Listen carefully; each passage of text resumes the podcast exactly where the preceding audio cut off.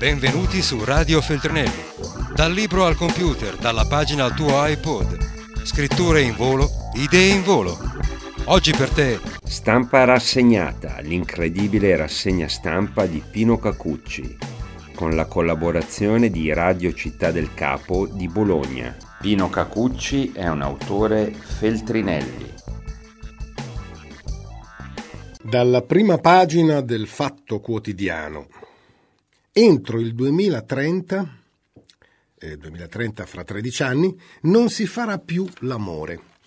Ora, a parte che questa è la notizia meno tragica fra quelle che ho trovato stamattina sui giornali, ma comunque drammatica lo è. Di che si tratta? Beh, è uno studio semiserio, ma più serio che sciocchezzuolo. È uno studio di un professore di Cambridge, se non vado errato. La data provocatoria è stata lanciata dal professor Spiegelhalter di Cambridge dopo l'analisi dei dati in Inghilterra. Negli anni 90 si faceva l'amore più di 5 volte al mese, oggi 2. Poi si comincia con un esempio pratico. Marta, di poco sopra i 30 anni, è allo speed date per conoscere persone. Tempo fa ho chiesto a un ragazzo in chat se volevamo vederci per un caffè. Mi ha risposto che non voleva storie, solo sesso virtuale. E così, insomma, a furia di sesso virtuale, secondo il professore di Cambridge, si va verso l'assenza totale e quindi quella che può essere una cattiva notizia per una delle molte specie del pianeta, cioè quella umana, sarà sicuramente un'ottima notizia per tutte le altre specie, cioè gli umani regrediscono, saranno un po' meno. Il declino dell'eros è spia di un mondo di solitudine. E questa però mi sembra molto seria. In effetti la nostra società è sempre più un insieme di solitudini. Mi ricordo un po' quella scritta di diversi anni fa su una colonna di Via Indipendenza che diceva «Siamo compagni di solitudini». Comunque, tornando brevemente a questo articolo, la crisi del sesso ha investito in pieno il Giappone, oltre che la Gran Bretagna. Oltre il 40% dei single fra i 18 e i 34 anni è vergine. La maggior parte non cerca più legami e le nascite sono al lumicino. La popolazione dovrebbe calare di 1/3 entro il 2060. Beh, vabbè, insomma, il Giappone è seguito a ruota dall'Italia, il paese più popoloso del mondo, insomma, più intasato di umani al mondo. Sono tantissimi per chilometro quadrato. Oltretutto mangiano un sacco di pesce, quindi fanno un sacco di danni. Ma se dovessero diminuire di 1/3, non mi sembra che sia questa tragedia per il pianeta. Anzi, insomma, sono i paesi sovraffollati quelli che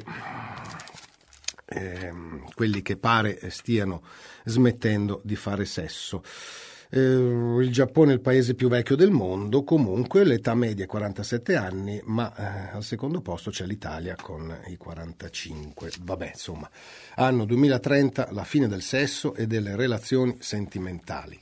Questo è poi il titolo all'interno della pagina dedicata a ciò. Poi più avanti vedremo un altro articolo che riguarda i non più giovanissimi, ma insomma passiamo a Trump, perché c'è tantissimo su Trump, dopo anche le manifestazioni contro. Trump è infuriato perché dice che c'ha i media tutti avversi. Vabbè, andiamo con ordine in questo disordine, dalla stampa. Intanto in prima pagina troviamo invitare i russi al summit della Realpolitik, un titolo, e poi c'è una lunga intervista a Prodi che mi sembra molto interessante. Cominciamo dalla questione che Donald torna ad attaccare i media. Donald Trump ha trascorso il primo giorno da presidente litigando con i media, come faceva durante la campagna elettorale. Motivo? Hanno detto che alla sua inauguration sono venute poche persone, meno che a quella di Obama. L'appuntamento centrale di sabato era la visita alla CIA e la notizia è che ne è uscito vivo, finalizzata a ricostruire il rapporto con la comunità dell'intelligence dopo gli attriti sulle ingerenze russe nelle presidenziali. Lui però lo ha usato per attaccare i giornalisti. Beh, insomma, è meno pericoloso attaccare i giornalisti che la CIA, via. Accusandoli di aver falsificato i dati sull'affluenza all'inauguration, a ridaie, così come avevano inventato lo scontro con la stessa CIA. Ecco, secondo lui non c'è mai stato. Poi insomma va a casa della CIA, il minimo che può fare è dire: ma io vi voglio bene, non ho mai avuto niente contro di voi. Poi ha aggiunto che durante l'invasione dell'Iraq avremmo dovuto prendere il petrolio perché così si è finanziato l'ISIS, ma forse avremo un'altra possibilità. Inquietante sibillina questa frase finale al discorso. Comunque il finale invece dell'articolo è: la guerra tra Trump e i media è una lunga storia, lui pensa che i giornalisti lo trattano in maniera disonesta durante la campagna elettorale per fermarlo e ora per delegittimarlo, e quindi li combatte e li aggira usando Twitter. Stupisce però che un presidente degli Stati Uniti senta la necessità di dedicare la sua prima giornata in carica a scatenare una lite con i media per un argomento futile come le presenze all'inauguration. Cosa succederà quando invece si discuteranno questioni di vita o di morte? Però. Vabbè, comunque passiamo al fatto sulla stessa questione e poi concluderemo con Romanone Prodi. Sul sito della Casa Bianca arrivano i gioielli di Melania, ecco, quindi qui...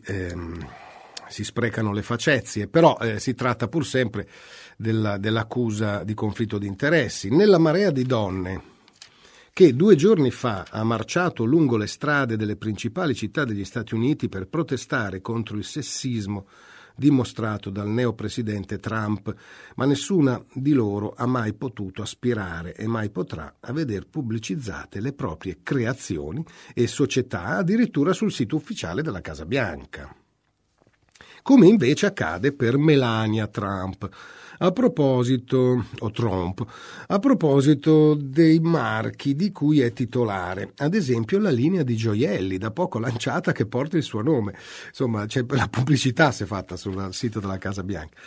Gli attivisti, blogger e i più autorevoli quotidiani statunitensi, dopo aver visitato il sito della nuova amministrazione, hanno subito dato l'allarme, facendo notare che nella biografia della First Lady, della più grande potenza del pianeta, non ci sono solo i dati anagrafici, gli studi fatti, pochi peraltro, e i lavori svolti, come è inevitabile trattandosi di una biografia, bensì una dettagliata lista dei marchi creati dalla terza moglie di Donald.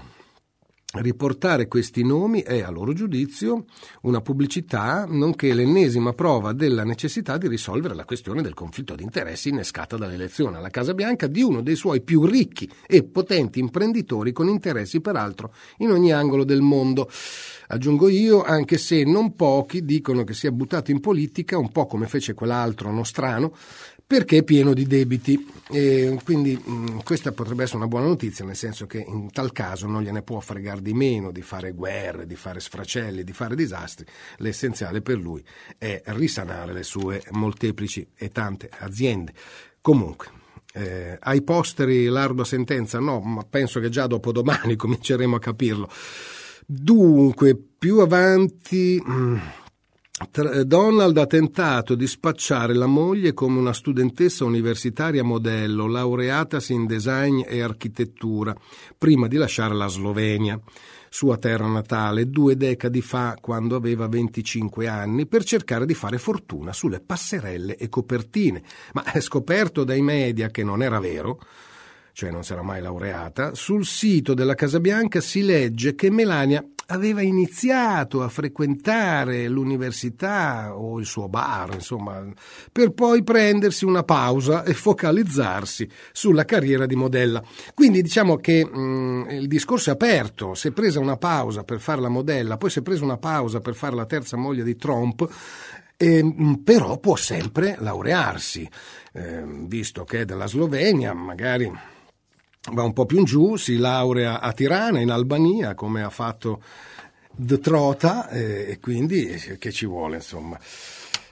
Bene, in attesa che Melania si laurei, proseguiamo con le questioni che riguardano tutto ciò. Intanto su Repubblica, prima pagina, Natalia Aspesi riesce a trovare un eventuale lato positivo di questa elezione. Il titolo è «Grazie a lui rinasce il femminismo». Ma ci sono anche dei pensatori di sinistra che dicono beh, Trump sarà salutare perché costringerà la sinistra a reagire. Sì, la sinistra, se non è già morta di vecchiaia, ma comunque non lo so, io non sono così ottimista sulle reazioni che innescherà Trump, però staremo a vedere. Chi è meno pessimista di tutti, pensate un po', è Al Gore. Al Gore stamattina in intervista, lo riporta Repubblica, ci vuole rassicurare. Dice: vedrete che Trump non potrà fermare la rivoluzione verde. Intanto scopriamo che è in atto una rivoluzione verde. Il premio Nobel per la pace ha presentato al Sundance Festival il nuovo docufilm e poi racconta i suoi incontri con il tycoon. Tra speranze e paure, certo, siamo all'inizio di una nuova era, ma ho più speranze che paura. E, insomma, poi racconta che così ha avuto modo di incontrare Trump, secondo lui sì, ha avuto questi toni roboanti sull'ambiente, sul fatto che in qualche maniera affosserà tutti gli accordi presi a Kyoto, eccetera eccetera, ma Al Gore è meno pessimista, dice: vedrete che poi comunque, al di là delle sue intenzioni, o bleffa o non potrà comunque fare troppi danni, chissà. Conosco Donald, la figlia mi ha invitato da lui e mi è parsa un'occasione. Sta figlia che invita, vabbè, passiamo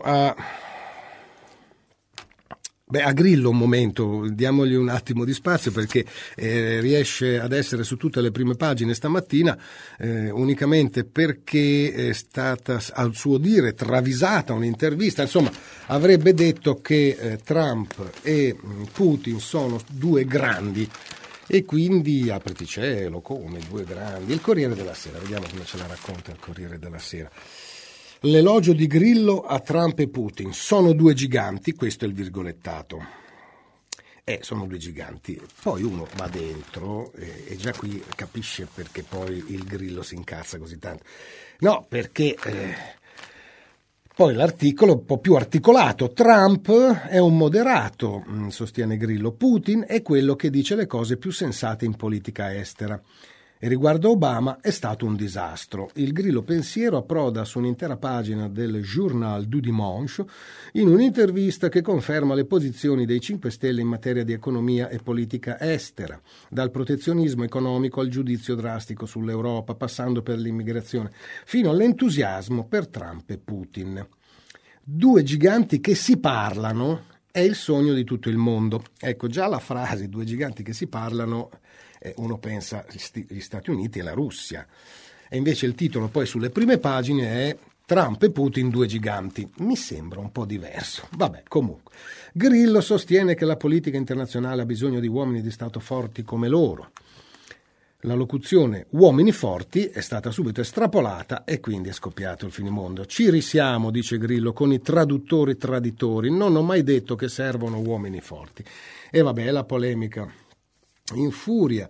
Da mesi Grillo si è spostato progressivamente su queste posizioni insieme al leghista Matteo Salvini, tra i più trumpiani d'Italia. Vabbè, lasciamoli dove stanno questi trumpiani. Però il Fatto riporta un'altra dichiarazione, è l'unico giornale a riportare che Grillo, oltre ad essere così nell'occhio del ciclone per quella che lui dice, una frase travisata o mal tradotta, lasciamo stare, ma soprattutto a Milano Grillo ha detto che farà di tutto per impedire che venga intitolata una via a Bettino Craxi, piuttosto dedichiamola a Dario Fo.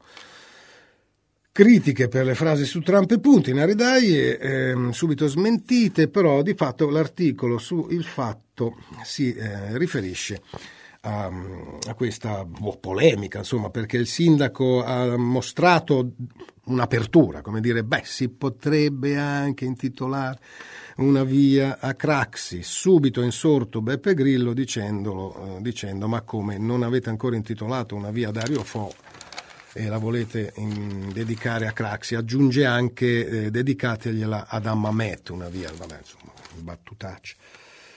Ma arriviamo a Prodi, perché la cosa mi sembra interessante, poi per quel che mi riguarda anche sensata. Ciò che dice in questa intervista mi sembra. Ecco qua, sulla Stampa, pagina 3, i progressisti devono rispondere al malessere della classe media, è il titolo virgolettato.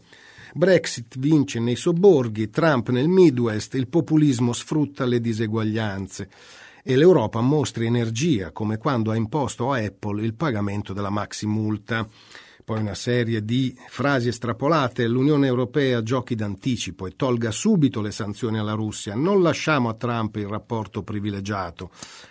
Questa mi sembra la cosa più sensata che si possa dire, ma vagliela dire alla Merkel. Trump attacca l'Europa e nessuno ha avvertito l'urgenza di convocare un vertice straordinario. Andiamo a vedere qua e là.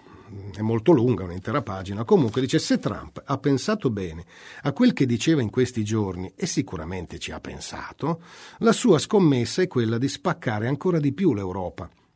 Nel suo attacco alla Germania come paese dominatore in Europa c'è la consapevolezza che quel paese è il collante europeo, ma c'è anche qualcosa di più.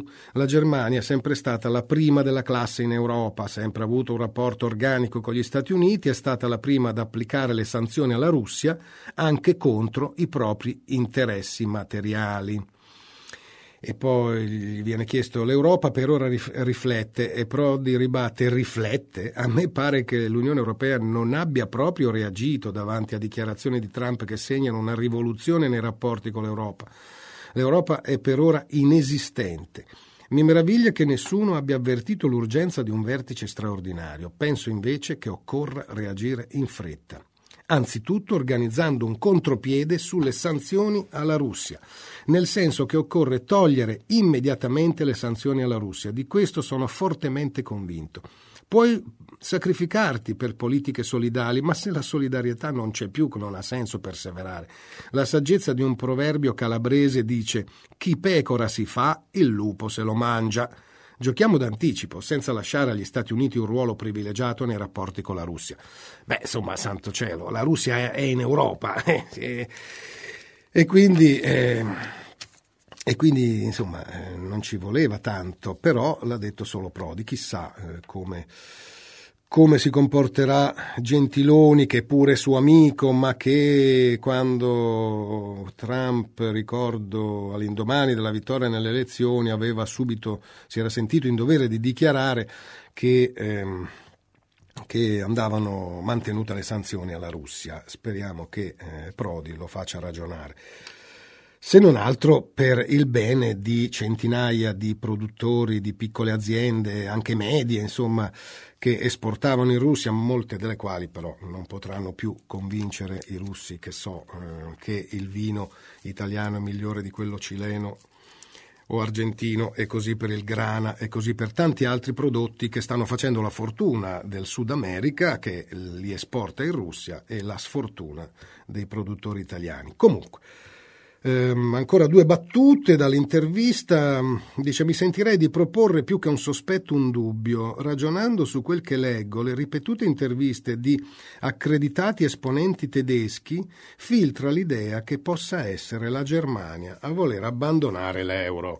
Comincia a nascere in me il dubbio che la Germania si tenga una strategia di riserva, cioè fare da sola. E poi infine, in questi anni si è salvata soltanto la parte medio-alta della società, mentre è aumentata la distanza tra ricchi e poveri. Il recente rapporto dell'Oxfam è un richiamo impressionante quando dice che 8 paperoni hanno lo stesso livello di ricchezza di 3,5 miliardi di persone. Cosa aspettiamo a reagire? Aspettiamo la rivoluzione? Non è meglio cercare la giustizia prima che avvenga la rivoluzione? Anche su questo non sono molto ottimista quanto Prodi. Quando mai avverrà una rivoluzione in Italia? Comunque, dunque, in questi ultimi 7-8 minuti, a proposito di riparare ai torti, come dice Prodi, sulla prima pagina di Repubblica trovo questa notizia: il conto della giustizia che sbaglia, 700 milioni spesi in risarcimenti.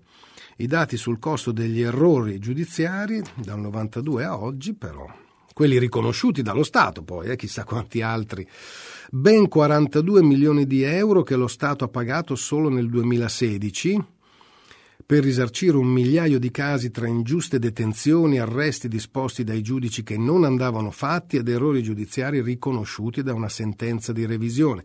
Una tabella messa a punto dal MEF che materialmente paga gli indennizi è destinata a far discutere alla vigilia dell'inaugurazione dell'anno giudiziario.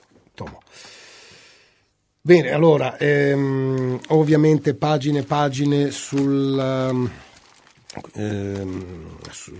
anche sul nuovo allarme. Adesso c'è l'allarme dighe. Ignorato l'allarme valanga è il titolo del Fatto Quotidiano, ma Repubblica: allarme sul pericolo scosse, si svuotano le dighe abruzzesi.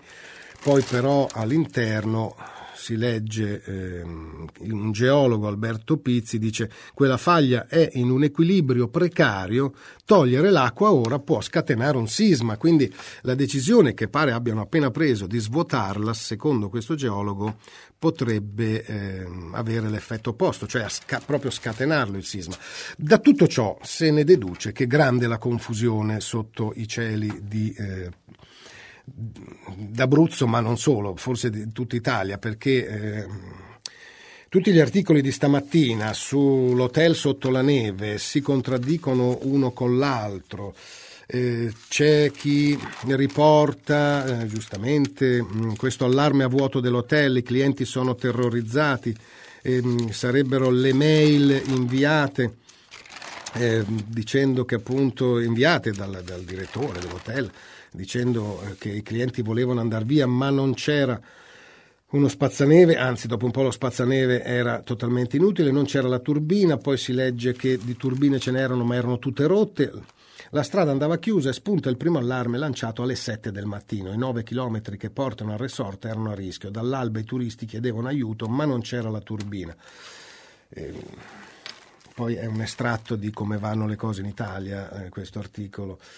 Per arrivare al resort c'era una strada difficile, è diventata impraticabile, si è trasformata in una trappola mortale, però perché da queste parti le turbine antineve non funzionano.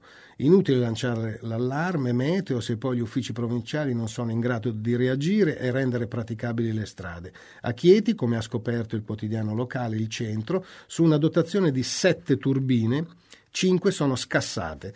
A Pescara hanno una sola turbina ma è rotta dal 6 gennaio. La provincia si difende agitando il suo bilancio ridotto all'osso e c'è una curiosità che sembra darle ragione. 3 mesi fa la Corte Costituzionale ha dato ragione proprio alla provincia di Pescara in conflitto con la regione perché non aveva ricevuto i fondi necessari a garantire addirittura il trasporto degli studenti disabili, un servizio considerato essenziale che non può essere subordinato al pareggio di bilancio. Quindi sempre più sembrano vittime del pareggio di bilancio. Or dunque, dicevo all'inizio di un articolo sulla fuga delle artrosi all'estero, quasi 500.000 di pensionati se ne vanno all'estero, possibilmente in luoghi un po' più caldi. Ma non solo per questo, innanzitutto perché lì non pagano le tasse sulla pensione, quindi l'assegno è molto più sostanzioso, e poi vanno dove la vita costa meno. Il Fatto Quotidiano dedica praticamente uno speciale, sia in prima pagina, poi altre 2 pagine all'interno. C'è un elenco di paesi dove vanno molto gli italiani, ma soprattutto parliamo di Canarie e Portogallo, con le percentuali di quanto costa meno viverci. Tra queste località trovo anche Cancun, che costerebbe il meno 56% al pensionato italiano. Sì, ma fischiano un po' di pallottole da quelle parti, non lo so se sta tranquillo poi il pensionato italiano. L'altro giorno in un locale molto affollato di Playa del Carmen, che è poco più a sud di Cancun, in una sparatoria con vari morti è stato ucciso anche un italiano, David Pessina. Ma la notizia è sparita subito, non so, la vita di David Pessina è fregata molto poco ai giornali, ai telegiornali italiani, chissà perché. Era lì, non abitava lì, viveva in Messico, ma nel Nayarit, molto più a nord e soprattutto sull'altro versante, sul Pacifico. Era andato a Playa del Carmen per un festival musicale e c'è stata una strage, un pistolero ha aperto il fuoco in un locale affollatissimo, dove poi una ragazza è anche morta calpestata. Vabbè, comunque insomma, ai pensionati diciamo andate in Portogallo, va. E a proposito di morti ammazzati in Messico, che sono 70 al giorno come media, l'altro ieri hanno ucciso uno dei più strenui difensori degli alberi della Sierra Tarahumara, un indio, Raramuri, come si chiamano in realtà i Tarahumara. Si chiamava Isidro Baldenegro, era particolarmente impegnato, era un attivista ecologista particolarmente impegnato a tentare di impedire la disboscazione, insomma, totale della Sierra. Gli hanno sparato. Ebbene, Isidro Baldenegro aveva 51 anni, nel 2005 gli avevano dato il prestigioso premio Goldman, questo lo leggo ovviamente su un quotidiano messicano, i quotidiani italiani non se ne accorgeranno mai dell'assenza di Isidro Baldenegro, che aveva ricevuto il premio Goldman, che è considerato il Nobel degli attivisti ambientali, e questo premio Goldman lo aveva ricevuto anche l'attivista ambientale honduregna Berta Cáceres, assassinata pure lei. Dunque, e questa è l'ultima notizia dalla stampa, prima pagina della stampa, curiosa notizia, dice, dov'è, l'ho persa, era qua, ah sì, dunque, la dog sitter prepara i cani al matrimonio. Ora, per carità, coppie di fatto, ma pure i cani si devono sposare. No, poi andate all'interno e capite che chi ha fatto il titolo è un buon tempone. No. Questa addestratrice si occupa di insegnare ai cani come portare le fedi all'altare. Quindi a sposarsi sono ancora gli umani. Però se affidate il vostro cagnolino a lei, lei gli insegnerà come portare le fedi all'altare e comportarsi da paggetto. Buona settimana a tutte e a tutti. Radio Feltrinelli, tieni la mente a sveglia, non smettere di leggere. Resta collegato a questo podcast.